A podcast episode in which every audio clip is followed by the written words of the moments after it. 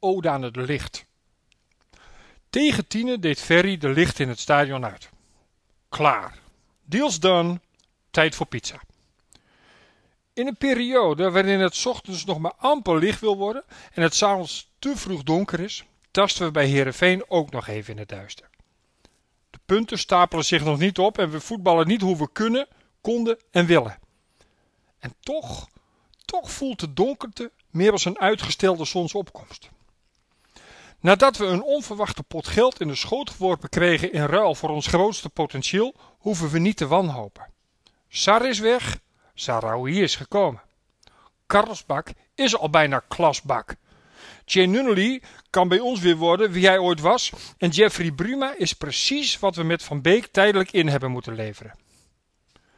In het zwarte gat dat Amin Sar achterliet schuilt een heel nieuw sterrenstelsel. De ontdekkingsreis zal tijd vragen en energie kosten, maar wanneer we zichtbaar maken wat nu nog onzichtbaar lijkt te zijn, zal het heel veel moois opleveren. Zolang we koers blijven zetten naar het punt waar het licht het fel schijnt, vinden we onze weg uit de schemer.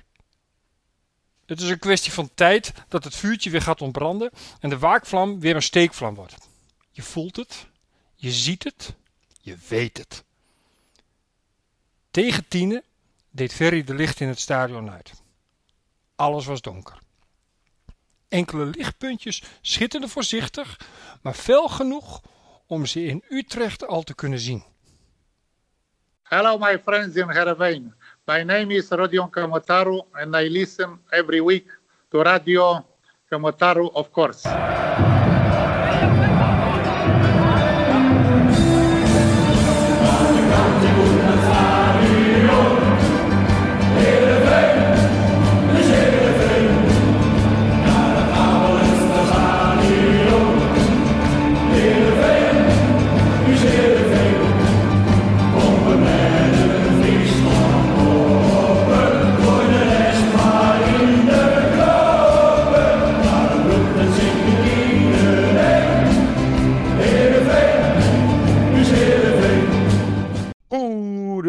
Goedemorgen, middag of avond en welkom bij weer een nieuwe aflevering van Radio Kamataru.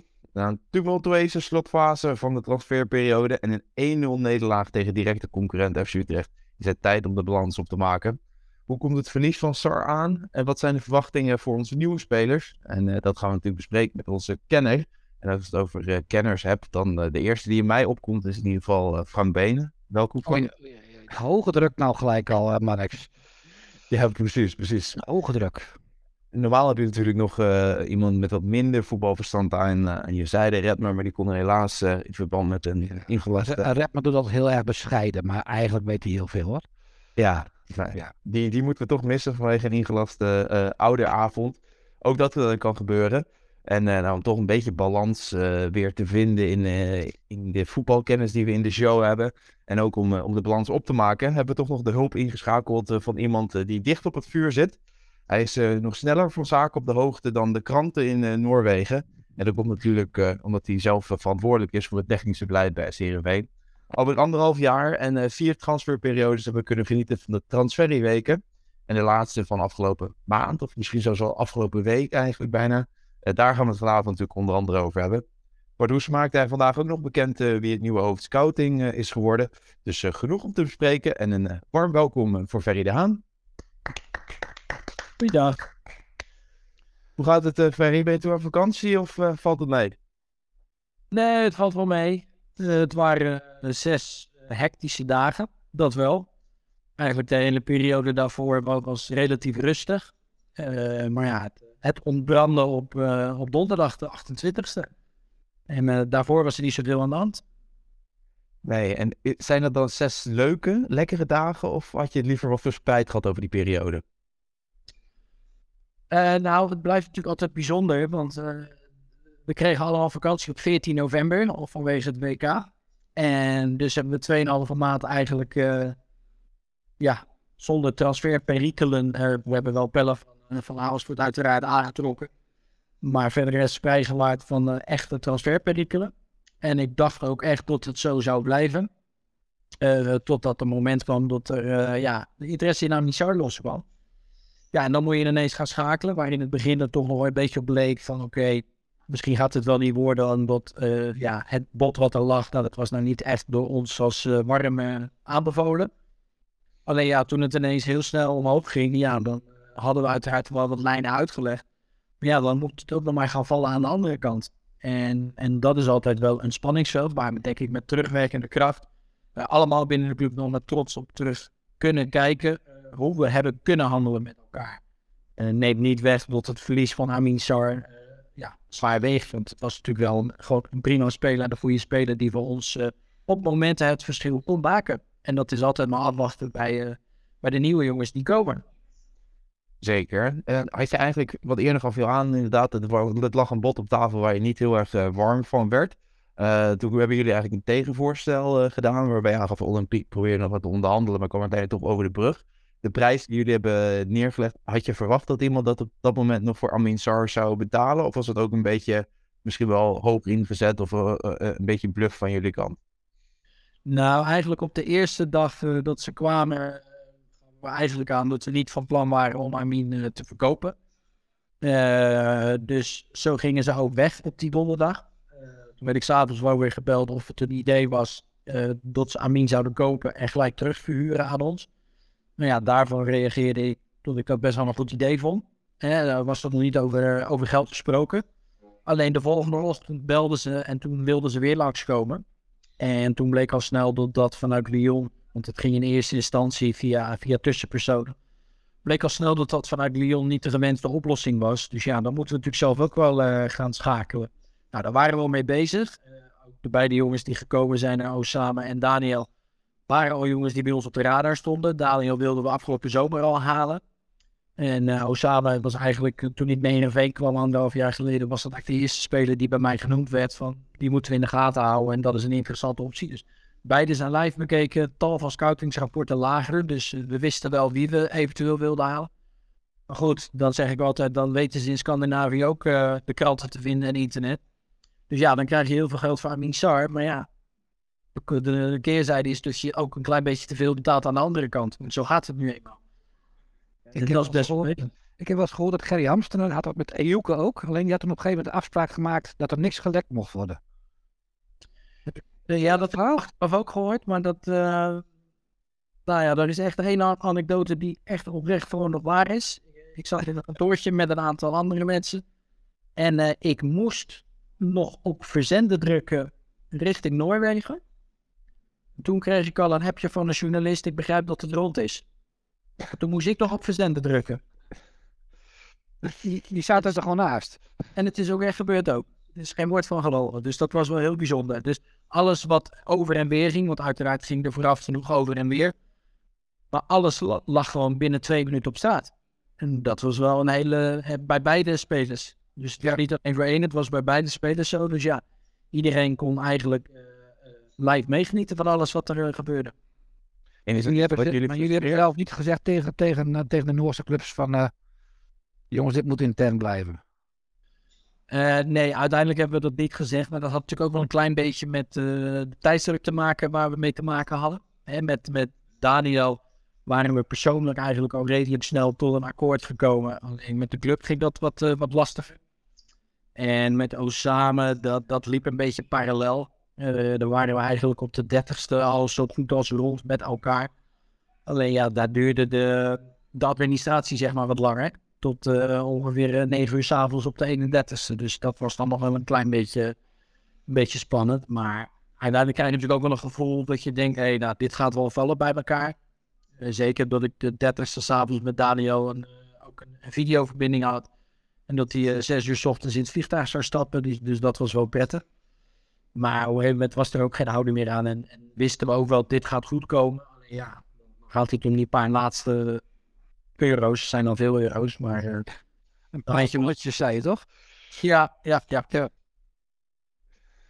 Uh, heel even om daarop in te haken, want we kregen één vraag van Erik Harden. Ik vond het zelf eigenlijk ook wel interessant. Er is twee, twee leden. Eén is, was eigenlijk, je moest dus gaan schakelen. Je moet geld gaan betalen. Je weet in Noorwegen dat ze, dat ze ook geld willen, willen zien. Uh, vraag 1 is dan eigenlijk hoe bepaal je wat je gaat uh, bieden op zo'n speler? En de tweede vraag, dezelfde, je moest zich op verzenden drukken. Zijn dat dan onderhandelingen? Gaan die telefonisch? Nou, in dit geval natuurlijk niet fysiek. Of op wat voor manier uh, ben je met elkaar in contact tijdens zo'n onderhandeling? Uh, beide, telefonisch en vooral via de mail. Dus telefonisch heb je wel contact van, goh, gaan we elkaar nu nog weten te vinden, ja of nee? En natuurlijk wordt er dan ook wel over verdragen maar het merendeel gaat wel gewoon via de mail. Dus wij maken een voorstel. En zij benoemen, uh, we doen het andersom precies hetzelfde hoor. De eerste drie keer zeggen ze, nee, hij is niet te koop en de, hiervoor doen we het niet. En zo gaat het heen en weer. Totdat je de vijfde keer komt en ook voor de andere kant de tijd toe gaat nemen. Ja, en dan komt er een tegenvoorstel. En dan is vaak de inschatting wel van, nou ja, hier gaan we wel, uh, hier gaan we wel uitkomen. En de vraagprijs bepalen, ja, dat is een soort vraag en aanbod. Want ja, het bedrag uh, wat wij voor Amin Sar gehad hebben, ja, weet ik ook niet of dat helemaal de realiteit is ten opzichte van wat de afgelopen half jaar gepresteerd is. Mm alleen de potentie van Amin is gewoon duidelijk. Die, ziet iedereen. Alleen ja, dan hebben wij dus met een club te maken die eigenlijk heel graag wil en ja, toch wel een paar nullen meer ging betalen dan uh, in eerste instantie gedacht. En voor, voor jullie, als jullie dan eens naar een speler kijken, kijk je dan naar vergelijkbare spelers of kijk je naar wat je, wat je wil betalen? Want van de week was natuurlijk nog even nieuws dat er is nu een uh, datamodel ontwikkeld om de transferwaardes van spelers te bepalen. Maar zijn dat dingen die jullie meewegen of is het met alle respect een beetje uh, vraag en aanbod, maar misschien ook wel natte vingerwerk? Dit is wel de accountant die nou spreekt, uh, jouw Marnix, hè? nou, sorry. Dat de vingerwerk, ik begrijp wat je bedoelt en zo, zo kan je het ook opvatten. Natuurlijk is het niet helemaal zo. Je probeert natuurlijk wel een bepaalde waarde. Ook de competities hè, waarin uh, men vandaan komt of waar men naartoe gaat, speelt natuurlijk wel een rol. Uh, en dan heb je ook nog de transfermarkt waar een bepaalde waarde op staat. Alleen ja, die gebruikt serieus, ne, hoe serieus hebben jullie zo'n zo website? Dat, dat nou, niet, uh, niet, want ik wilde ook zeggen, uh, daar zal Hamin Sar ook voor een ander bedrag staan. Ik heb niet eens naar gekeken trouwens. Het is maar net hoe het uitkomt. En, uh, en, en, zo gaat het. Kijk, je weet niet exact, maar je weet wel een beetje welke bedragen er de ronde gaan. En, en, wat er ook om je heen een beetje betaald wordt. Dus dat wordt vaak wel bedongen. Dan heb je tegenwoordig wel met data te maken waarin een bepaalde vorm van potentie ingeschaald en ingeschat kan gaan worden. En dat is het vaak bij jonge spelers waar je ook voor betaalt. En, uh, dat is zowel bij Osama, wat voor onze speler is met kwaliteiten die we niet hadden. Dus een echte dribbelaar, een artiest, dus iemand die het verschil kan maken, iemand uit kan spelen. En Daniel is, is absoluut een, een, een jongen voor de toekomst. En dan moeten we niet uh, anderhalf jaar wachten. Hè. Die heeft gewoon een paar weken nodig en laten we rustig rijpen. Maar die heeft wel de voorwaarden voor een internationale uh, speler. De spits is groot, hij is snel, hij is sterk. Uh, is redelijk recht toe, recht aan. En dat bedoel ik alleen maar positief. hij weet waar het goal staat, dus daar moet hij naartoe. Mm. Ja, en als we naar het internationale voetbal kijken, ja, daar zie je natuurlijk vooral dat soort spelers. En als je puur voetbaltechnisch, ja, dan moet je wat dusdanig jezelf kunnen onderscheiden om echt de top te halen. Dus de, de fysieke voorwaarden zijn tegenwoordig heel belangrijk en worden ook wel meegewogen in het, uh, in het geheel. Met Darian moest je onderhandelen met een oude bekende, denk ik, van je. Ja. Waar je wel eens tegen gevoetbald hebt. Ja, inderdaad. En het voordeel daarvan was, uh, telefonisch uh, ging het allemaal in het Nederlands. Dus dat heeft hij heel goed gedaan. Ja. En via de mail, omdat de andere mensen vanuit zijn club meekeken, gingen in het Engels. Maar telefonisch was het keurig netjes in het Nederlands onderhandelen. Oh, dat is heel erg handig en praktisch. Ja, absoluut. Ik heb trouwens nog even zelf gekeken. Amin Zar op Transfermarkt staat die voor 3,5 miljoen. Dus dat heb je goed gedaan, uh, Ferry. We hebben daar genoeg op geplust in ieder geval. We hebben het al even over de transfers et cetera gehad. Daar gaan we zo meteen nog over uh, verder. Eerst heel veel terug naar uh, de wedstrijd afgelopen zaterdagavond uh, in Utrecht. 1-0 verloren op penalty van, van Doefikas. Frank, het zat ook niet echt mee, hè? maar er was, al wel, was er al wat verbetering zichtbaar ten opzichte van de week hiervoor? Nou, ik vond het wel al een groot verschil ten opzichte van Fortuna bijvoorbeeld thuis en ook Vitesse. Ik, ik had wel het idee dat we nu een stuk compacter voetbalden, meer strijd leverden. Er zat wat meer vuur in het spel. Dus dat vond ik al een grote uh, verandering. En uh, ik denk dat na de rust, zeg maar, dat wij op een gegeven moment, nou, dan zie je volgens mij toch ook wel dat, dat zulke jongens als Bruma en Van Amersfoort, als je die gaat missen, dan, dan die nemen wel even een stukje ervaring mee. Die kunnen ook af en toe de angel er even uithalen. En ik had het gevoel dat we de tweede helft niet heel erg konden doen, de angel eruit halen bij Utrecht. Pas toen we achterkwamen, toen, uh, uh, toen, toen ook uh, en Sadoui erin kwamen, toen kwam er weer wat muziek in het spel. En daar, daar, daar, nou, daar, daar heb ik wel echt wel weer hoop van gekregen. Ja, toch weer terug naar die, eh, naar die 4-3-3 ook, met, die, met echte buitenspelers. Dat is natuurlijk iets eh, wat, wat ook weer de bedoeling is, uh, wat we kunnen, kunnen lezen. Ferry, voor jou, Bru Bruma hebben we het natuurlijk nog niet over gehad. Die kwam ook op, de, op de laatste dag, werd die in ieder geval gepresenteerd. heb jij al tegen Utrecht kunnen zien waarom jullie hem hebben gehaald als opvolger, of tijdelijke opvolger van Sven van Beek? nou ja, dat is misschien nog wel wat vroeg, maar je ziet natuurlijk op, op momenten, hè, en in ieder geval zijn fysieke gestel, best imponerend en daar kan hij genoeg mee doen.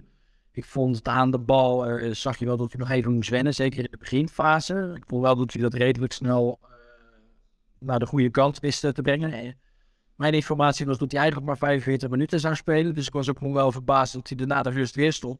Alleen ja, dat was maar anderhalve minuut en dan ook op een manier waar niemand wat aan kan doen.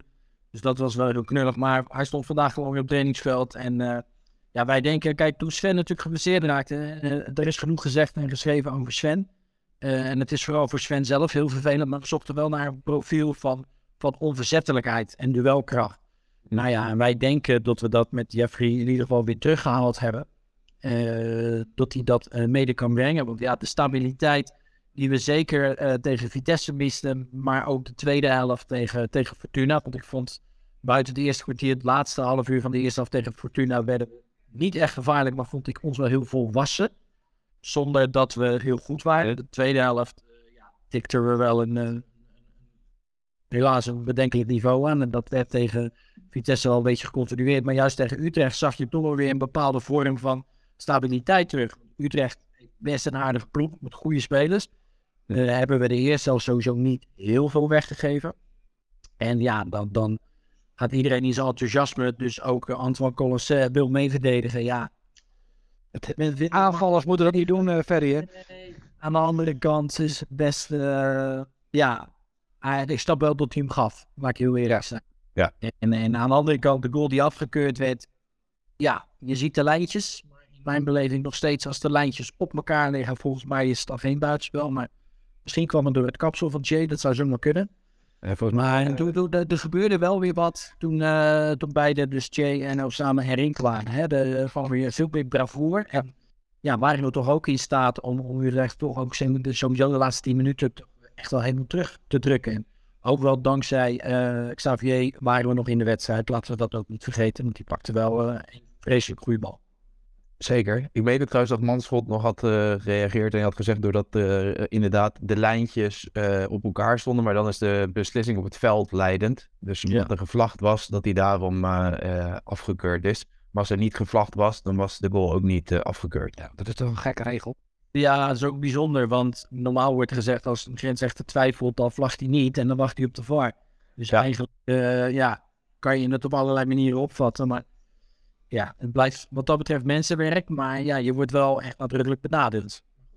Ja, het zijn drie dure punten natuurlijk uh, richting uh, die plek uh, omhoog. Ja, nou, zeker gezien de, de strijd die we willen voeren met in dit geval Sparta-Utrecht en dan Heerenveen. Ja, moeten we even tijdelijk pas op de plaats maken. En dat wil voor Frank ook aan jou, want ik wou zelf eigenlijk over Xavier beginnen. Ferry dat, dat ook al het is toch wel lekker om uh, zo'n keeper achter de hand uh, te hebben. Ja, nou, goed, Xavier heeft het sowieso voor voor de winter. Toen Erwin geblesseerd raakte, heeft hij natuurlijk fantastisch gedaan. Toen direct na de winter had hij wel wat mindere wedstrijden. Nou, toen werd hij natuurlijk weer ingewisseld voor Erwin. Hè? Ook sowieso na de trainingswissel. Maar ja, Xavier is wel een prof. Hè? En hij heeft met teleurstellingen te maken. Daar heeft hij ook last van, maar dat mag. Maar hij weet zich wel iedere keer te herpakken. En ik vind uh, dat we de nederlagen sowieso niet aan uh, Xavier te wijten hebben in ieder geval. Dus dat is hartstikke prettig. Het, het is gewoon eigenlijk wel sneu, want hij keept gewoon drie hele goede wedstrijden, vind ik. Ja. En ja, we, zien, we verliezen hem drie keer. En, ja. Uh, nou, dat is, dat is vooral sneu. Dat is, ja, ik denk, hij heeft echt een hele goede pot gespeeld in die redding op die kopbal. Die vond ik echt ja. geweldig. Vond ja, absoluut. Zeker weten. En die, ja, die andere, die vrije trap, dat was wel een beetje een, uh, een Oscar Moens redding, maar die pakte hij ook. Ja. Nou ja. ja, met een beetje geluk, hè, die penalty door het midden. Ja. ja. Iets langer blijven staan en dan... Uh, ja. ja. Dus, maar ja, ja, makkelijk gezegd. Hij heeft goed gedaan, punt. Ja, absoluut. Ja, even... Wat ik ook wel mooi vond, de eerste helft werd, werd Bruma door de benen gespeeld. En dan... Hoe het? Hij, nou ja, toen pakt hij hem natuurlijk, want dat laat je niet gebeuren als verdediger. Maar hij verblikt het verbloost niet, hè? Blijft gewoon, eh, dat, dat stoïcijnse, dat vind ik wel wel mooi. Van, ja, oké, dat prima, maar dat, eh, verder gaat het niet. De, ja. dat, hè, dat raakt niet in de war. Dat kan je wel gebruiken volgens mij, zulke jongens. Dat sowieso. Het seizoen is nog lang, dus eh, En Bruma die viel dus inderdaad eh, uit, maar vandaag was het te lezen. En Ferry gaf het ook aan dat hij dus wel op het trainingsveld stond. Volgens mij verwacht hij dat hij morgen tegen uh, NAC ook gewoon weer eh, mee kan doen. Hij is, Eh, ja, hij is weer bij de Pink.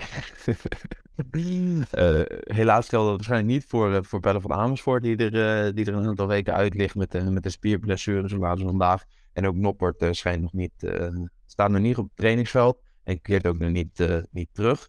Klopt dat allemaal, Ferry? ja, ja. Nou, Bel, eh, ja, hij heeft wat klachten. Hoe lang exact eruit, dat is nog even onduidelijk. Maar die zal sowieso morgen en ook zondag niet, niet spelen. En Noppert geldt hetzelfde voor. eh, Ja, Andries daar, die heeft dan een programma, maar ja, nog niet zo ver dat hij... eh, kijk, je kan eh, bepaalde risico's nemen, maar met het risico dat je dus dadelijk voor langere periode eruit bent. En dat, eh, dat is voor niemand goed en ook voor Andries zelf. hij staat ook nog, nog niet op het veld, toch?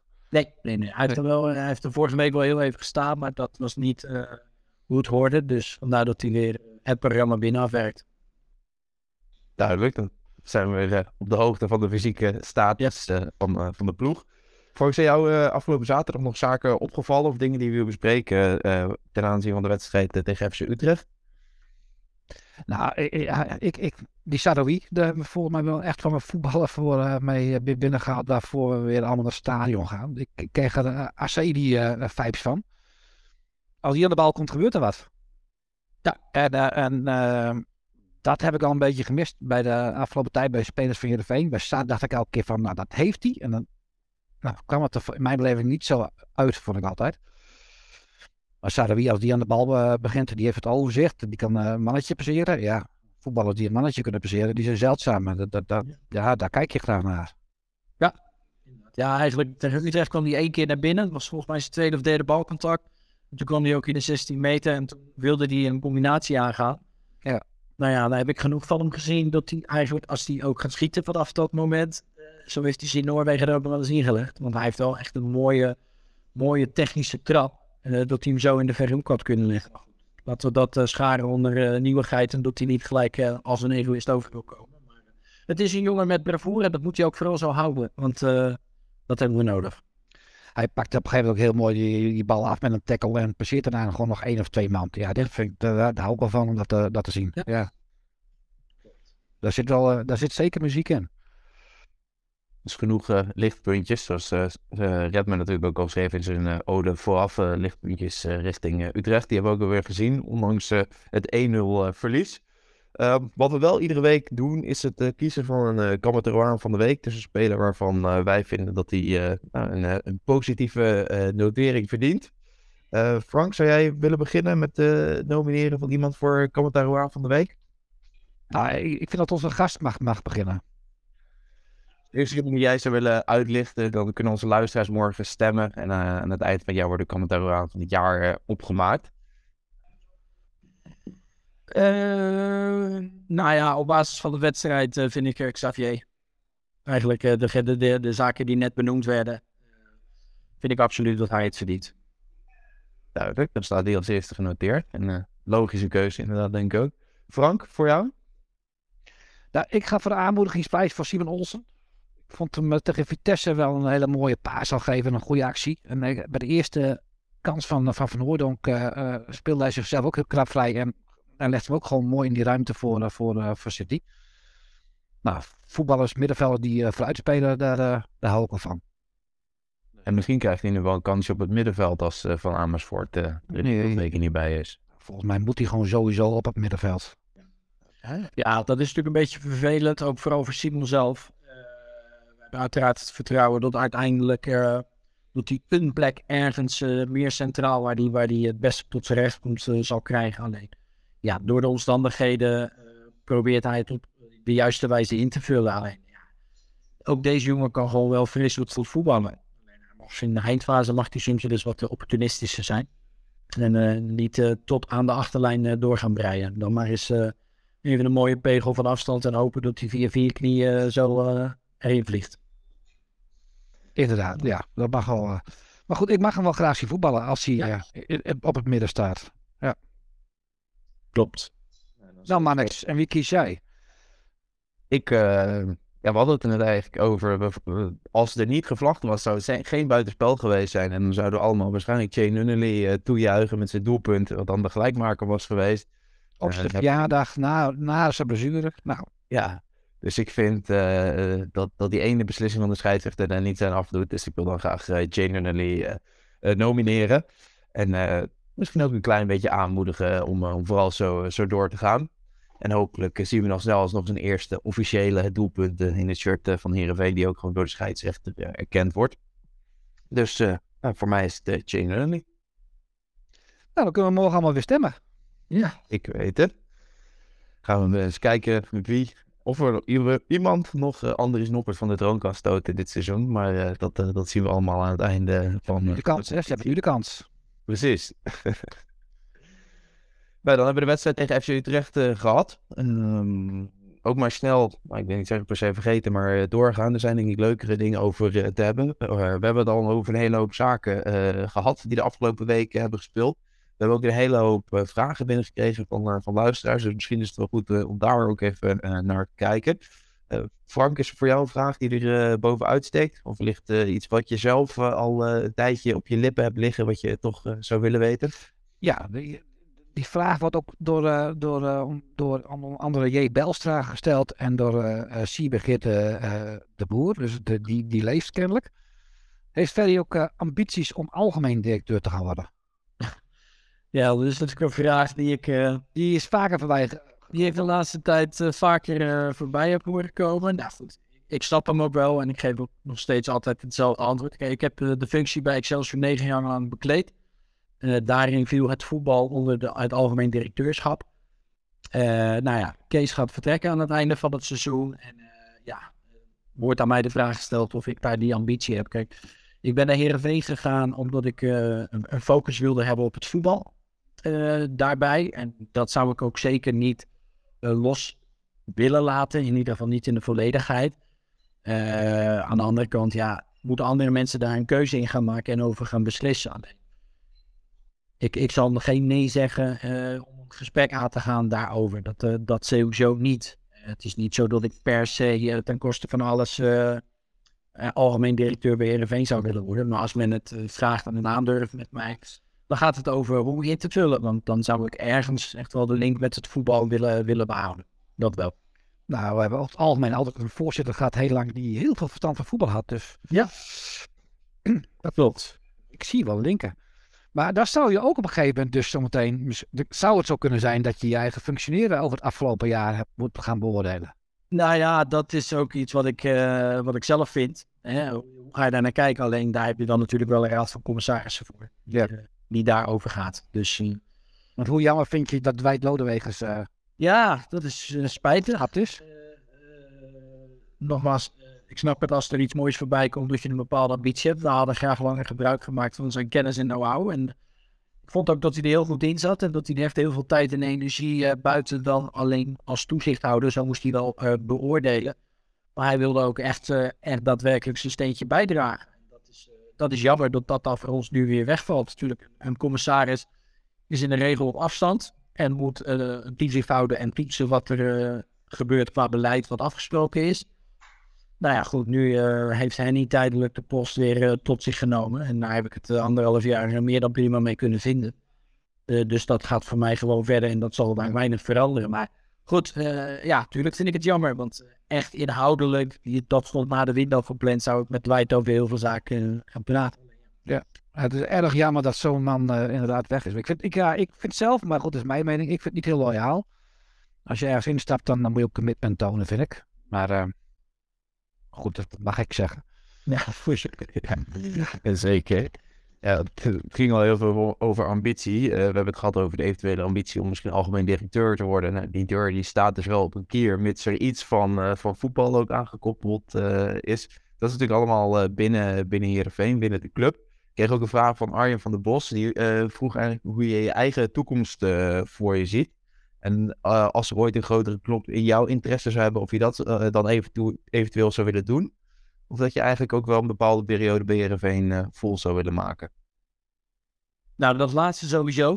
Eh, ik vind dat ik dat. eh, we hebben het net over loyaal en iedereen bepaalt dat zelf, dus ik heb er geen waardeoordeel over. Maar ik vind zelf dat ik een bepaalde weg ben ingeslagen en ook iets openlijk in de positieve zin uiteindelijk kan achterlaten voor de club. Ik bedoel, dat, dat vind ik ook altijd als bijvoorbeeld een gesprek met een trainer is een van de eerste vragen: wat laat je achter als je weggaat? Dus waar kan de club weer mee verder? Nou, dat hoop ik ook wel te bewerkstelligen. Kijk, ik zeg nooit nooit, maar eh, als er bijvoorbeeld morgen een club komt, dan eh, zal ik vriendelijk luisteren, maar niet toehappen.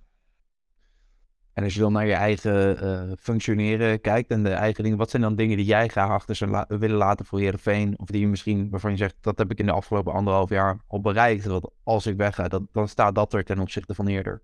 Nou ja, wat je achter wil laten is, kijk, ik vind dat we op dit moment een selectie hebben. eh, en dan hebben we het even niet over de pure kwaliteit, maar waar eh, de, de staf eh, alle kanten mee op kan. Mhm. Du- dus daar kan meerdere kanten, meerdere systemen kunnen er gespeeld worden. Nou ja, dat is eigenlijk waar, wat mijn rol, wat onze rol samen met scouting is. Wij stellen een selectie samen. Het is niet dat wij een elftal bepalen, want daar hebben we een staf voor. Dus wij stellen een selectie samen. Eh, wat ik achter wil laten is dat er een andere en betere opbouw in is. Dus dat ook de categorie talent en dan echt met de kwaliteit wat door kan stoten naar Heerenveen 1, hoe die nog meer vertegenwoordigd is. En dat hebben we nu met Daniel en met Osama, maar dat hebben we extern moeten halen. Dus we willen daar wel vanuit de eigen academie natuurlijk best wel weer meer, nog meer een gezicht aan gaan, gaan geven. En dat er dus ook duidelijk is de opleidingsclub die we zijn of willen zijn, dat we daar ook echt recht aan doen en dat we dat ook toonbaar kunnen maken. En als we zover zijn met elkaar, dan dat betreft denk ik een, een goede stap weten te zetten. En daar Vorig jaar, heb je, vorig jaar heb je wel aangegeven dat je met een bepaald aantal selectiespelers wil werken. Volgens mij zitten we daar nu boven. Eh, ja, we hebben altijd gezegd nee ongeveer. Het is een leidraad, maar dat plus minus zes boven zitten. 19 plus 4 eh, heb je. En nou, daar zitten we nu eh, eh, boven. Maar dat heeft onder andere natuurlijk ook met Sven te maken, helaas. Dus eh, vandaar dat we één extra eh, selectiespeler hebben. Ehm, dat is wel iets waar je natuurlijk in de zomer probeer je het zo min mogelijk te houden. In die zin min mogelijk. Kijk, eh, we hebben ook altijd geroepen, het perspectief moet er wel zijn voor ieder. Dus je kan het seizoen beginnen met 26 man, waarvan je eigenlijk misschien voorhand al weet, nou ja, dan lopen er een x-aantal bij. Ja, wat er gebeurt, gebeurt er, maar die gaan toch niet spelen. Ja, dat is voor niemand goed. Dat is voor ons als club niet goed, maar ook voor de jongens niet. Kijk, en in de winter probeer je maar mogelijk eh, je toch iets meer eh, aan te vullen ten opzichte van wat je mist. En wat er nu ook meespeelde, is natuurlijk eh, dat we geroepen hebben dat we weer terug willen naar het aloude 4-3-3, maar dan ook met specifieke buitenspelers vandaar dat we natuurlijk ook graag Osama toe wilden voegen weer. En ook met de gedachte en met Jay kijken we verder dan alleen de tweede seizoensjaar. Dus dan kijken we ook alvast wel verder naar, naar de zomer en verder. Gaat de club zelf ook actief eh, op zoek naar ehm, perspectief voor, voor jongens bij andere clubs? Eh, Worden die jongens ook aangeboden voor, voor verhuren? We, we- zeggen wel eens van nou, El die, nou, die zou eigenlijk veel moeten voetballen. Eh, Zaal, uh, de Beneten. Ja, Ook Timossi komt eigenlijk helemaal niet meer aan bod. Is toch wel een dure jongen geweest. klopt. Dat is helaas is Alex tot, op heden geen, eh, geen succesverhaal gebleken. Daar moeten we ook gewoon heel eerlijk in zijn. Eh, uiteraard kan dat snel veranderen, maar dan moet hij voor zichzelf het perspectief zien en ook het vertrouwen voelen en krijgen eh, dat hij van waarde is. Eh, natuurlijk waren er een aantal jongens waarvan we, hè, Tibor en Rami Kuiper, gezegd hebben, als er wat komt, dan zullen we daarin meewerken. Maar daar is tot de dag van vandaag eh, nog nooit echt concrete interesse geweest. Dus dat speelt natuurlijk ook wel mee. Ehm, waardoor die selectie op dit moment nu 26 man telt, inclusief eh, dan Sven. En geldt dat ook bijvoorbeeld voor jongens als, als die uit eigen jeugd komen, zoals El Beneten eh, en Zaal? Nou ja, Nunometer en Zaal is natuurlijk sowieso lastig, want hè, we moeten niet denken dat dan een andere club zomaar toehapt. Hè. Ook die zijn niet geweest en daar is ook niet naar geïnformeerd. Eh, met Rami, ja, die heeft een aflopend contract. En Rami, en dat bedoel ik alleen maar positief, maar we moeten waken dat dat niet het eeuwige talent blijven doen. Nee. Ja, hij moet nu ook een serie wedstrijden eh, echt een bepaald niveau kunnen laten zien. En waarvan wij denken, hé, hey, we gaan in gesprek. En dan is hij nu sowieso vrij om te gaan en staan waar hij wilde. Maar om weer spelers nu al vast te gaan leggen voor weer drie jaar te verlengen, wetende wat er de afgelopen, uh, afgelopen drie jaar, hoe minder constant dat geweest is. Ja, dat vind ik ook nog wel een risico. En ook een klein beetje aan kapitaal denkend. Ja, mocht dat niet slagen, dan kunnen we dat beter elders besteden. Ja. Dus dat speelt wel mee. Maar iedereen weet uh, hoe goed Rami kan voetballen. Maar het omzetten in een teamprestatie en daarin beslissend zijn, want ik vind dat hij met zijn kwaliteiten dat moet zijn, ja, dat is wel een ander verhaal. En zover heeft hij dat tot nu toe niet laten zien. Nee, onder verschillende trainers ook niet. Dus dat is ook wel op. Nee, ook dat. Nogmaals, dan is het geen slechte speler. Maar op een gegeven moment moet je dan ook maar een keuze maken. En dan, dan zullen we er ook een keer naast zitten. Dat we een speler laten gaan die wellicht elders opbloeit. Nou ja, dat is niet leuk. Maar dat risico moet je dan af en toe maar nemen. Maar ik, ik, heb geen idee hoe dat werkt hoor. Maar gaat de club dan ook soms zelf wel eens uh, bij bijvoorbeeld andere clubs uh, aangeven? Goh, zou hij bij jullie gestald kunnen worden? Uh, ja, maar dan, worden zulke dingen wel gedaan? Of, of nou, deze, van wat, wat naar jou komt, dat, wat bij de club komt? Ja, deze window hebben we daar niet actief aan bijgedragen. Dat heeft te maken dat we wel tegen de agenten van Tibor en Rami Kuip gezegd hebben, joh, als er wat is, dan willen we meewerken. Dus dan probeer, dat was ook nog voor Daniel, ook samen en Jay. Dus dan kijk je ook wel naar de aantallen die je daar tot, je beschikking hebt. En voor Rami hebben we dat, Rami Alarch hebben we dat in principe gezegd. Maar dan moet hij ook van de loonlijst af. Hè, dan zeg ik het risico om nu te zeggen, we gaan nu drie jaar verlengen. En wellicht wel of niet doet hij het elders. Uh, en stel dat hij het niet doet, dan krijg je een tweedubbel gedesillusioneerde speler terug. Ja, en die kost ook geld. En dan denk ik, ja, daar moeten we nog steeds zuinig op zijn op de centjes. Dus met Rami, uh, mede vanwege zijn contractsituatie, hebben we daar niet actief uh, werk van gemaakt. En klopt het dat Timo Saal in de belangstelling staat bij NEC?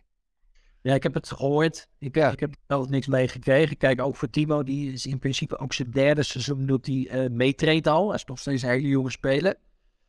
op dit moment nog niet dat deze staf ook vindt van, nou ja, we gaan Timo erin laten vallen of, of misschien nog wel meer. Uh, maar goed, we moeten ook wel in de gelegenheid zijn om spelers een podium te bieden. En welke stappen maken ze door de week? Nou ja, daar kijkt de staf natuurlijk iedere dag naar. Dus of hij daadwerkelijk in de belangstelling staat, dat, ja, dat weet ik echt niet. Nee.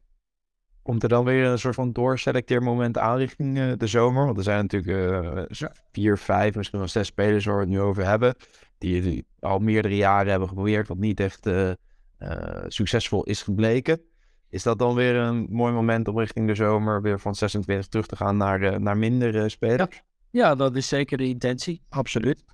En uh, dat, dat moet passen. Ik uh, bedoel, er kunnen ook jongens in de belangstelling komen die daardoor vertrekken. Dat, dat zou ook nog kunnen. Maar dat probeer je natuurlijk wel te monitoren allemaal op, de, op een goede wijze.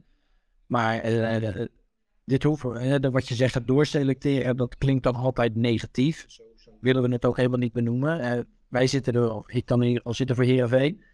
En dat gaat het beste, wat is het beste voor de club? En nieuw bloed geeft ook vaak weer een andere dimensie en nieuwe energie aan de ploeg. En dat, zag je, dat zie je nu alweer in de winter. Er komen inclusief de chain, laten we pellen even buiten beschouwing, zijn de vier nieuwe. Ja, dan gaat er binnen die groep ook wat leven van, wat betekent dat voor mij? En misschien moet ik nu weer even extra een paar stappen zetten. Kijk, je wil gewoon een gezonde uh, concurrentie binnen je ploeg hebben. En ja, dan is het aan een staf om dat te managen, want dat is het tegenwoordig. Maar ja, we willen uh, zo hoog als mogelijk eindigen willen structureel aan die linkerkant spelen en het liefst nog een klein beetje hoger. Ja, dat doe je niet met elf spelers. Daar heb je gewoon een, een, een kwalitatief goede, goede selectie voor. En als ik dan vandaag de training aan het kijken ben, dan wordt tegen 11 tegen 11 gespeeld. En als ik dan de basis tegen de wissels zie, dan denk ik, nou, als ik dan naar de wissels kijk, nou, dat is best een aardig team wat er vandaag stond. Dus ja, dat wil je. Alleen ja, hoe hou je ze allemaal gretig? Dat is de andere kant. Ja, en dat is natuurlijk ook de rol voor, uh, voor de trainer. Uh, en natuurlijk met die, uh, met die uh, kwaliteitsimpulsen in de winter kan ik me heel goed voorstellen dat er nu inderdaad, als je kijkt naar de basis tegen de wissels, uh, dat dat er misschien nog wel weer beter uitziet dan, dan voor de winterstop. Um, je had het ook over het talent en we hadden natuurlijk over Zaal en uh, Noene Mede, in ieder geval jongens die uit, uit eigen jeugd komen. Dave Capanna haakt daarop in met een vraag hoe het er eigenlijk voor staat met de jeugdopleiding en hoe het vordert met het werk van, van Marcel van Buren. Kan je daar wat op toelichten, Ferry? Ja, nou goed, de, we willen weer terug naar uh, herkenbaarheid. En we willen ons binnen de academie weer onderscheiden. Nou, wat is daar dan voor nodig? Hè? Als je gewoon over de grote gemene delen pakt van de laatste jaren. Uh, welke talenten zijn er echt doorgebroken binnen de club en wat voor types zijn dat? En dan zie je toch vaak ja, zijn het bij Herenveen nog steeds de kleine, iedere mannetjes. Daar heb ik ook weer niks mis mee. Terwijl het hedendaagse voetbal misschien wel heel wat anders vraagt. Dus dan beginnen we, oké, hoe scouten we zelf? Hoe scouten we ook binnen de academie? Wat voor types hebben we daarbij nodig? Wat wordt er gevraagd? Nou, binnen de eerste elftal is natuurlijk ook voor seizoen heel vaak het woord intensiteit gevallen. Dus je, de, eh, wat kan je nou leveren in een wedstrijd? Nou, dat moet je doortrekken binnen je, je academie. En natuurlijk heb je altijd talenten. Op dit moment is Xavier Woutsa die eigenlijk uh, meer dan regelmatig meetraint uh, met de eerste elftal. als een 118 speler. En dat heb je natuurlijk altijd wel. Maar je wil het een structurele stroom aan talenten wil je door laten komen. Nou, dan gaan wij never nooit zeggen, want het is ook niet zo dat alles wat voor onze tijd geweest is, dat deugt niet. Dat is helemaal niet zo, maar dingen zijn wel anders. Alleen binnen een academie is het ook niet zo. Nou, je drukt nu op een knop en morgen is alles anders. Hè? Dat, dat, is, dat heeft wel tijd nodig. En, en waar we mee te maken hebben, onze onder 21 als voorseizoen twee keer gedegradeerd achter elkaar. Dus moesten op derde divisieniveau beginnen. Nou, zijn gelukkig gelijk gepromoveerd, nu op het acceptabel niveau. Maar de ambitie moet zijn om nog een keer te promoveren. Nou, ze hebben helaas afgelopen zaterdag verloren, maar de vorige twee alleen maar gewonnen. Dus dat, dat kan allemaal nog steeds. Hè. De onder 18 speelt op een acceptabel niveau. Hè. De onder 16, dat is een keuze geweest onder 16 in het leven te roepen. Ja, die moest op vijfde divisieniveau beginnen. Maar ja, die moeten zo snel als mogelijk doorstaan. En dan moet je ook weer aantrekkelijk uh, voor spelers om voor Heerenveen te kiezen. En dan gaat het om de opleidingsfilosofie van wat kunnen wij nu brengen aan die spelers wat past binnen de filosofie om bij Heerenveen één te komen. Want die aansluiting, ja, die moeten we wel beter en, uh, en strakker zetten. En daarin stond de club altijd bekend dat het onderscheidend was. En met name op fysiek niveau uh, misschien tien jaar geleden.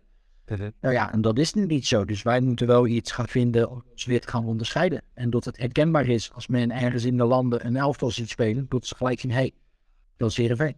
Buiten de shit door zo'n verkoop van start kan er dan ook weer meer geïnvesteerd worden uh, in de jeugdopleiding dan bijvoorbeeld het afgelopen seizoen. Ik zit daar een stijgende lijn in. Kan... Nee, dat is redelijk stabiel niveau. We hebben in de zomer, afgelopen zomer is natuurlijk Tigo Lang naar PSV gegaan. Ja. Uh, en daar is ook een uh, behoorlijke som geld mee, mee gemoeid geweest.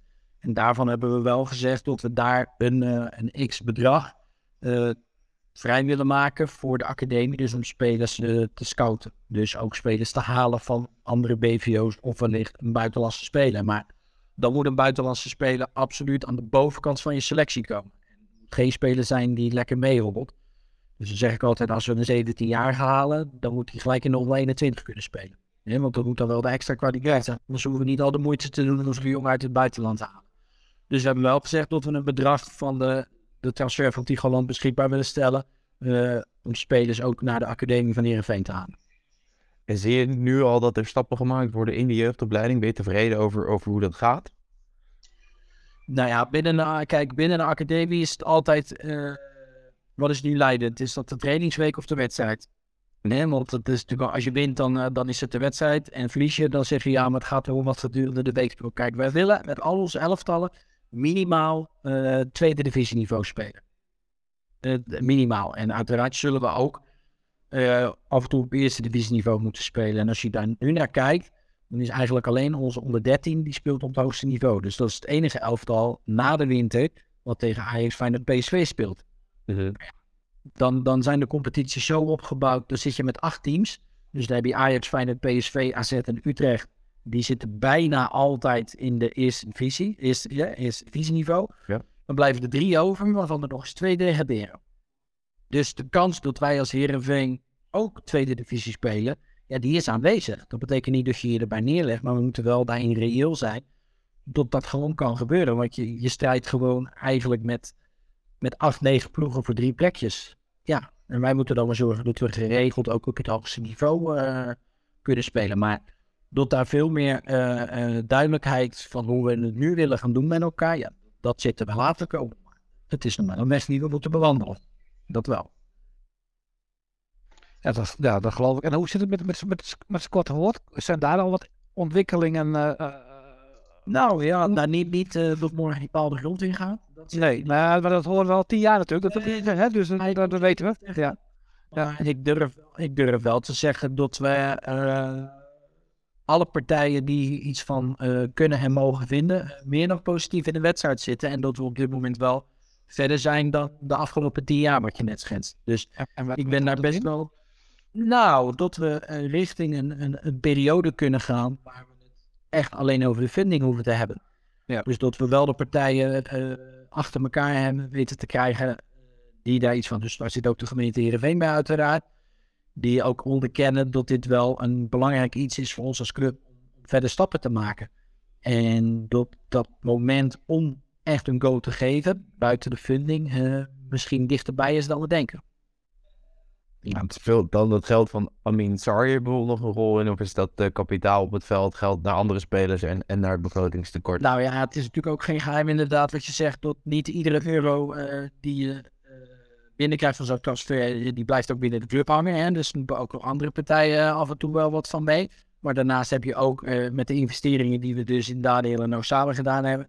Ja, en dan hebben we uiteraard bij de club ook nog wel met de begroting te maken, die, eh, waar we af en toe nog wel eens wat moeten dichten. Dus in dit geval is het niet zo ehm, dat we daar een groot gedeelte van her kunnen investeren in SKW.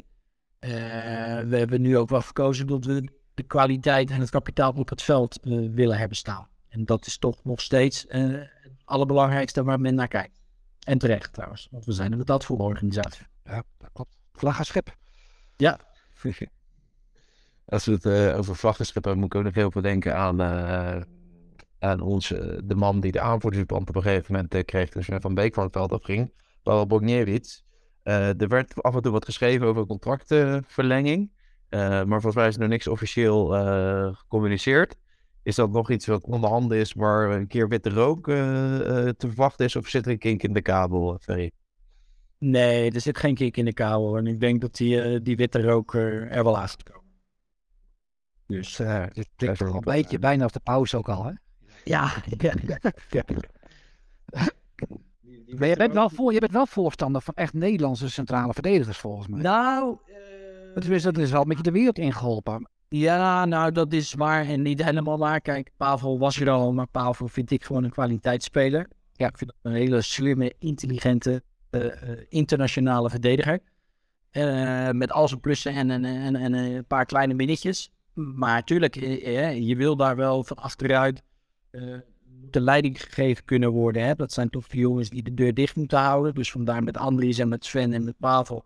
Maar als je dat bij elkaar weet te houden, ja, dan denk ik dat we een meer dan geweldige driehoek hebben.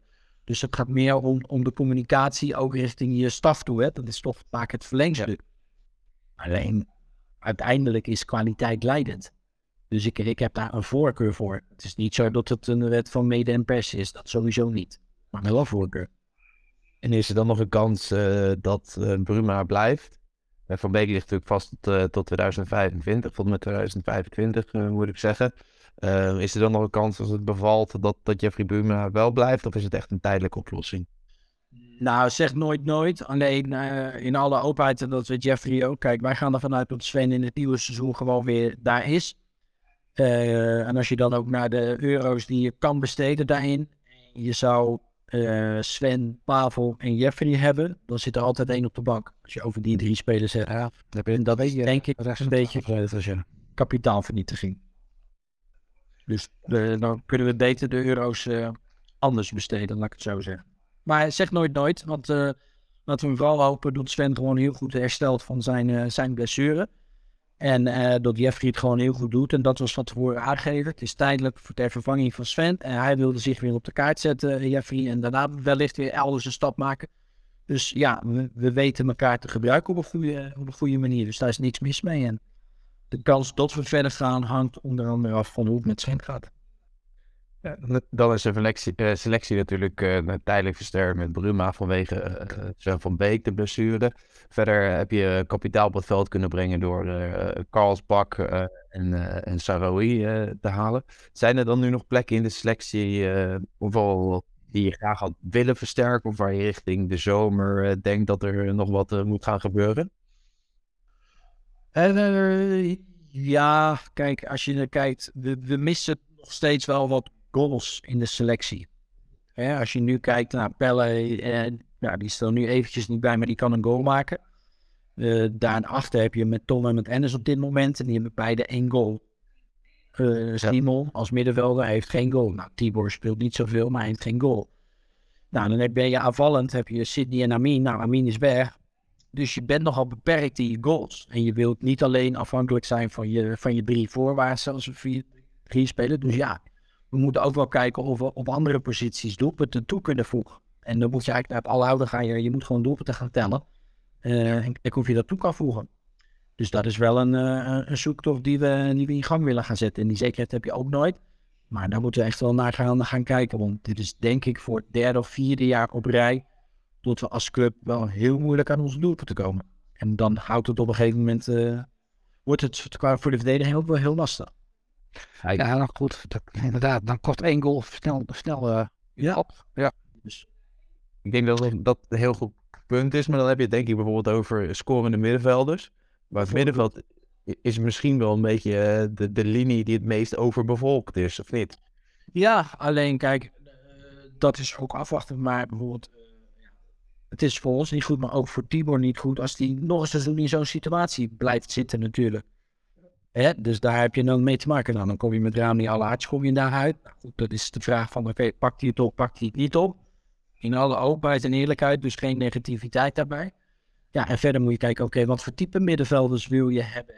Hebben we, hebben we wel duelleren op het middenveld, ja of nee? En dat is weer onze taak, maar wij stellen een selectie samen. Dus Tom en Ennis kunnen natuurlijk vreselijk goed voetballen. Maar ze zijn niet de spelers die ook echt in de 16 van de tegenstander kunnen komen. Ik, ik vond wat dat betreft van Amersfoort een hele logische ja, versterking op het middenveld. Want wat ik, wat ik zelf vooral miste op het middenveld was een lopende middenvelder. Die gewoon ook uh, de ruimtes inloopt zonder bal. Ja, en, ja, ik, ik, ik, dat zag ook afgelopen zaterdag tegen Utrecht. Hè. Pelle speelt de eerste de tweede helft niet. Rani is een ander type, dus dan bedoel ik weer, we kunnen alle kanten op. Dan komt veel meer in de, in de bal en dan zie je dus, dat wij het veld heel klein maken. Dus dan kom je ook weer heel moeilijk, uh, kom je van je eigen helft af.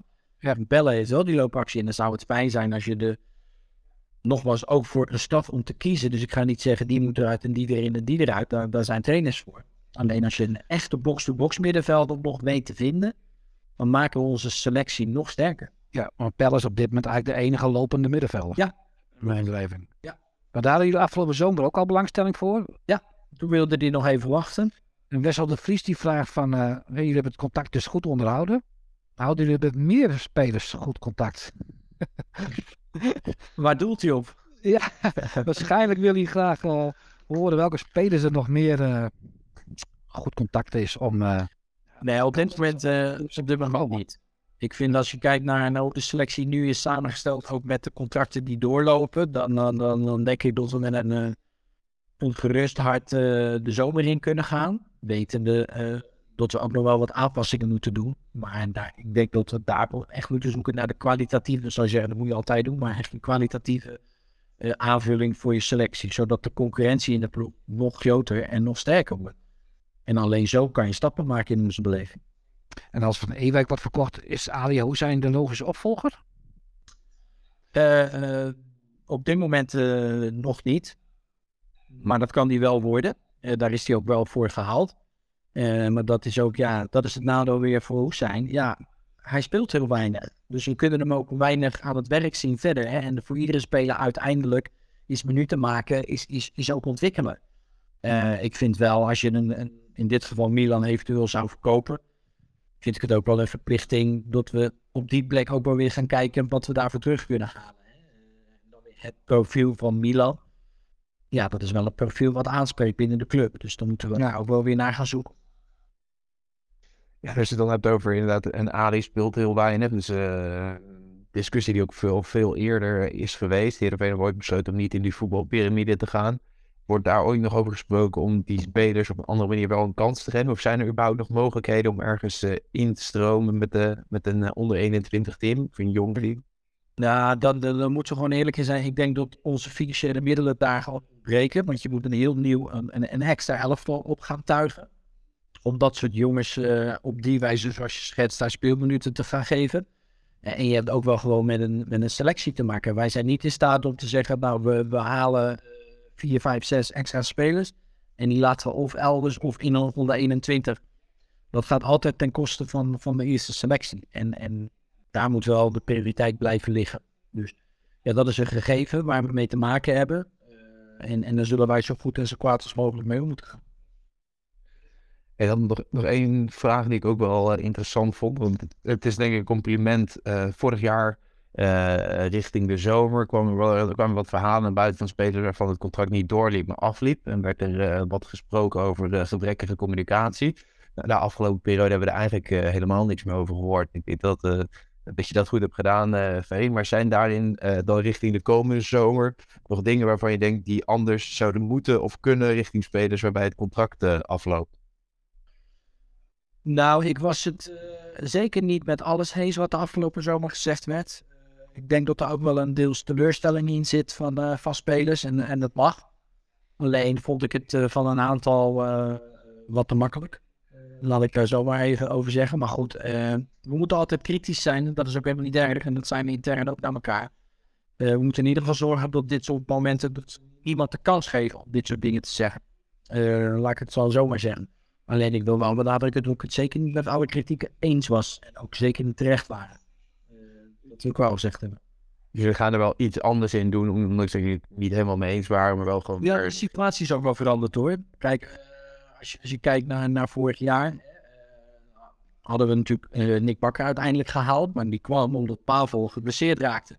Nou, dan was nu de vraag, oké, hoe keert Pavel terug van zijn blessure? Dan had je Nick en dan had je Joost. Maar beide waren ook geblesseerd in de eindfase. Dus ja, dat zijn wel afwegingen en keuzes die je ook op medisch advies probeert te nemen. Dus ja, je kan in één keer al je kruid verschieten, dan heb je niks. Of je hebt alles, waarvan je dadelijk wetende dat Pavel een, een, een, een interessant speler voor ons is, waar we ervan uitgingen dat hij terugkeert.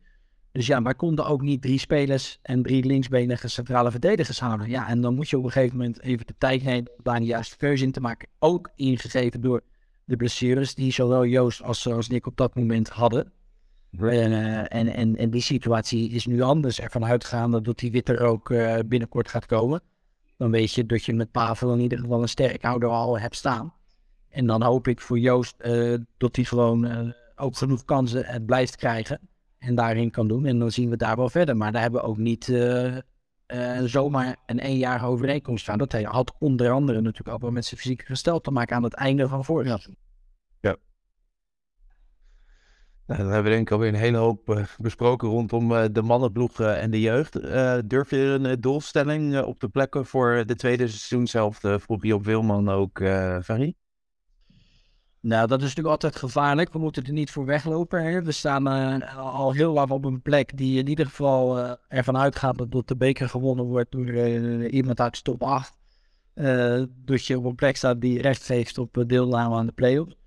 Nou ja, dat, dat zal geen gemakkelijke opgave worden. Zeker niet nu drie verliespartijen achter elkaar. Dat je toch ziet wat eronder staat langzaamaan dichterbij gaat kruipen.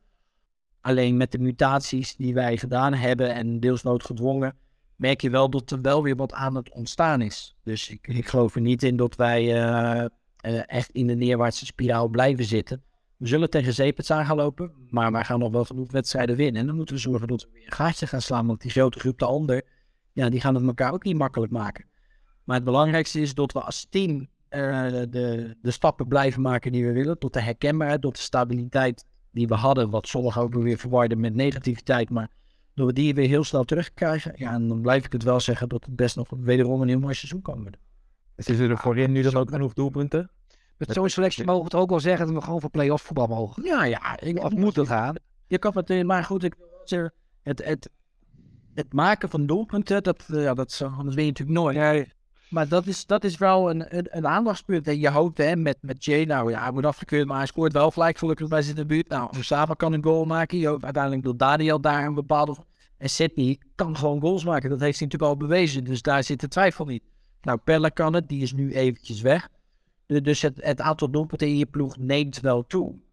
Maar eh, ja, die zal ook van anderen moeten komen dan alleen de aanvallers. Wil je echt zeggen van, nou ja, dit is eh, minimaal plek 8 voor ons en, eh, en hoeven we ons geen zorgen te maken. Want onze verdedigersstabiliteit, die gaan we echt wel weer terugkrijgen. Daar ben ik wel van overtuigd. Hoe vervelend is het voor eh, Sydney en bijvoorbeeld ook voor de trainers eh, als Foppe de Haan een opmerking maakt dat ze Van Hooydonk naast hem op de bank had gezeten. Werkt dat Nou. door binnen, binnen de club zo'n opmerking? Want het is natuurlijk, Foppe is natuurlijk wel een eh, icoon van de club. En als die wat zegt, dan, eh, nou, dat heeft vaak wel inhoud. Nou, dat is natuurlijk nooit leuk om te horen. Sowieso niet als speler zelf zijn. alleen ja, je kan natuurlijk ook als brandstof gebruiken. Ja. Ja, en dat, dat zou ik in ieder geval doen. Kijk, eh, feitelijk eh, heeft Sydney geloof ik eh, in één kalenderjaar 14 goals voor Heerenveen gemaakt. Ja. En dat zijn er natuurlijk niet heel veel die dat kunnen zeggen de laatste paar jaar. En ik vind dat hij zich daar aan, aan vast moet houden. We weten de kwaliteiten van City. We weten ook wat hij allemaal nog moet gaan ontwikkelen. Maar hij moet vooral ook, ook bediend worden. Hè? Eh, om, zijn goals te kunnen maken. Nou goed, dat kan beter. Die kansen krijgt hij ook af en toe. Ja, en als er dan eh, kritiek komt in de vorm van een uitspraak zoals je net schetst. Ja, dat is niet leuk. Maar ik vind niet dat je daar te lang in moet blijven hangen. Want eh, dan hebben we nog steeds een trainer die, die de opstelling maakt. En volgens mij staat daar geloof ik voor 95% City van Oordem in. Juist. En hij begon gretig tegen FC Utrecht, toch? Direct, eh, Jazeker. Ja. Ja, en een beetje leuk uh, schiet hij er minimaal in in. Dus We hadden nog een, eh, een vraag van de voormalig voorzitter van het eh, vrouwenvoetbal van SC Heerenveen, vrouwtje Hofma. Die, ze zei, ik las in de Leeuwarden krant dat Heerenveen de vrouwentak wil overnemen. Ferry heeft het vrouwenvoetbal bij Excelsior opgericht. Gaat hij zich nu ook sterk maken voor de vrouwen bij Heerenveen? En de groetjes van vrouwtje, daar moest ik eh, nu dan wel bij zeggen. in ieder geval nog eventjes terug naar Vrouwtje. Maar nee, goed, het is natuurlijk geen geheim. Eh, hè, het is ook dadelijk, het is eh, besloten dat het vrouwenvoetbal valt onder betaald voetbal. Dus in de algemene vergadering betaald voetbal is dat besloten dat eh, het vrouwenvoetbal moet onder een BVO hangen. Anders mag niet meer deelgenomen worden aan het eh, Eredivisie Vrouwen. Eh, dus de integratie binnen de club, die, die moet eh, wel gedaan worden. Nou, die intentie die is er. Die is er eigenlijk al een tijd. Alleen het enige wat wij willen is, we willen weten waar we ja tegen zeggen. En dat heeft ook een financiële component. Dus alle seinen staan absoluut op groen. Die staan absoluut op groen. Alleen we willen wel weten, daar zijn we al een tijdje over met elkaar in gesprek, waar we dan daadwerkelijk ja ook op zeggen. Want ook daarvoor geldt weer, iedere euro die daar ingestoken moet worden, die komt bij de eerste helft al vandaag. Ja. Dat betekent niet dat we het niet willen, want we willen het wel. Hè, want er zijn intentieverklaringen afgegeven. Dus we staan absoluut open. Maar we willen wel de duidelijkheid hebben dat we weten waar zeggen. Eh, in principe is er volgens mij al 15 seizoenen dat daar geld bij moet. Dus ja, Nee, maar op dit moment is er ook een bijdrage van ons als club, is er. En, en, en wij willen wel weten, ja, moet dat keer twee? Of blijft het zoals het is? Dat, dat zijn wel de vraagstukken die we weten. En dat lijkt me ook normaal. Maar dat daar goede gesprekken over gaande zijn en dat we daar binnenkort ook wel duidelijkheid in hebben en krijgen, dat is, eh, dat is een vaststaand feit. En dan eh, wordt het en hoort het ook een wezenlijk onderdeel van onze bedrijfsvoering te zijn. En daar moeten we wel kijken, oké, wie doet dan wat?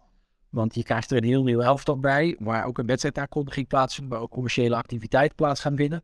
Nou ja, dan moet je afvragen of je dat bij dezelfde mensen kan beleggen die het nu voor eh, het mannenvoetbal slash academie doen. Of dat je daar iemand op gaat zetten die dus de afdeling vrouwenvoetbal gaat runnen. En dat is de vraag eh, waar we nu naar aan het kijken zijn met elkaar.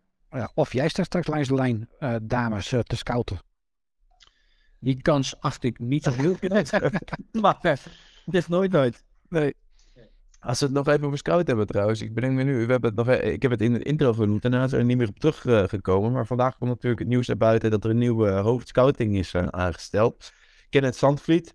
eh, eerder bij Go Ahead Eagles gezeten, FC Twente. En de laatste jaren bij, eh, bij Chelsea. Ehm, komt die uit jouw eh, hoed, Ferry? Of, eh? Nou, nee, Ken- Kenneth is eh, eh, zeg maar aangeboden, klinkt een beetje oneerbiedig, maar via via eh, werd gevraagd of zijn cv opgestuurd mocht worden. Ja, dat heb ik gedaan. Eh, nou, Peter had aangekondigd dat hij graag de uitdaging bij, eh bij NACA wilde gaan. Nou, dat vind ik nog steeds jammer, maar wel superleuk voor Peter, dat dat voorop staat. Ja, dan moet je uiteindelijk gewoon verder gaan schakelen. Nou, toen kwam Kenneth op ons pad. Dan ga je daar wat onderzoek naar doen en dan, dan lijkt dat al heel interessant. Dus uitgenodigd voor een gesprek. Ook nog met Peter erbij in eerste instantie en later met, eh, met Karel Brandsma.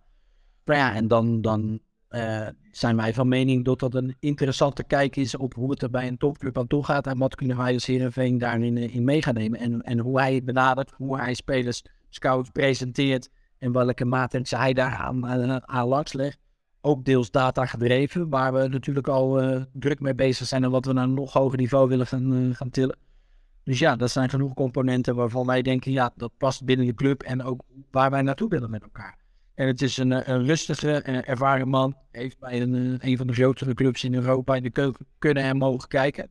Nou ja, en die know-how, daar eh, hopen wij op een goede manier gebruik van te maken. Hij scoutte bij Chelsea ook wel in de leeftijdscategorie waar Heerenveen ook voornamelijk een scout. Nou ja, precies. Dat maakt het ook interessant. En natuurlijk heeft hij daarin al wat wensen zelf. Van dat zou interessant kunnen zijn, ja of nee. Dus dat is alleen maar goed om die leeftijdscategorie in kaart te brengen. Want hè, als je naar onze selectie kijkt, hè, Daniel en Osama daar in de eindfase bij. Ook Che heeft absoluut nog potentie om eh, van waarde te kunnen zijn. Maar als we echt naar de categorie talent vanaf 18 tot 20 kijken. Ja, daar denk ik dat we wel weer beter, eh, beter voor de dag moeten gaan komen met elkaar. En eh, daar heeft hij een, een, een breed inzicht.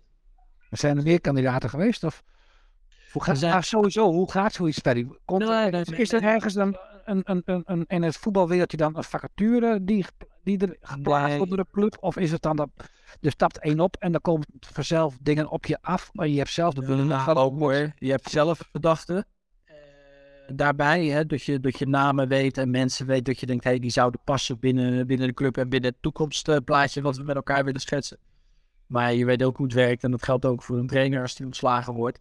Als het nieuws naar buiten komt, dan zijn er genoeg mensen die daarop eh, op iets springen. Dat is gewoon normaal, dus ook niet negatief. Dus van daaruit krijg je natuurlijk ook wel wat verzoeken. Alleen met Kenneth eh, was eigenlijk op de achtergrond meer. Ja, dat trok wel onze aandacht.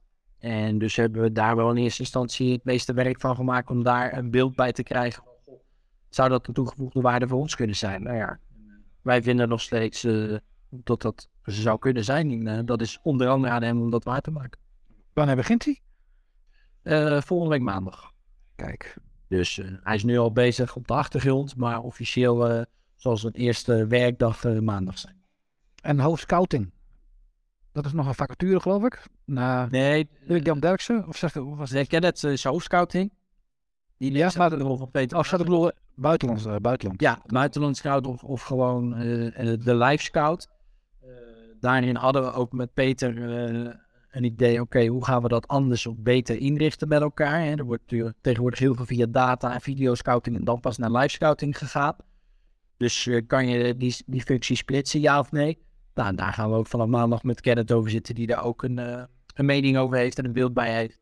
We moeten kijken wat het beste voor ons, beste voor ons als club is. Maar uiteraard eh, moeten wij ook mensen hebben die echt in de stadions gaat zitten buiten, buiten Kenneth zelf. Redmer kwam altijd al een keer met eh Odgaard op de proppen. Dus hij is er vandaag niet bij, maar we kunnen altijd Redmer zijn cv nog even opsturen hoor, eh, Ferry. Geen probleem. Goed, alles is welkom. Over Redmer gesproken. Precies. De schoonmaakster van Redmersons basisschool, die heeft altijd nog een, een vraag. eh, Die, dat is de laatste vraag eh, die we dan stellen. Ietsje heet ze. En de vraag van Ietsje is, wat vind je leuker, kopen of verkopen? Nou, als het gaat zoals met Amisa, dan is verkopen wel heel leuk. Ja. Ja. Nee, dat, dat, is, eh, dat is heel leuk. Maar ik moet Wat zeggen, overtreft. Ja, dat- maar dat is ook, en daarom zeg ik, hè, die laatste zes dagen met, met terugwerkende kracht, als je weet hoe het afgelopen is, vind ik het een compliment voor iedereen binnen de club die daaraan bijgedragen heeft, door hoe we hebben kunnen schakelen eh, met elkaar. Dus dat begint bij scouting, die het allemaal in kaart had. Eh, dan gaat het verder ook naar degene voor de administratie. Nou, dan komt het uiteindelijk bij mij, maar we doen het met een team. Ik doe het echt niet alleen. Eh, dan denk ik eh, het, het, het wedden op een goede verkoop van Amin en gelijk aan de andere kant twee kopende spelers trekken. Ja, dat maakt het heel dynamisch, intensief, maar wel heel leuk.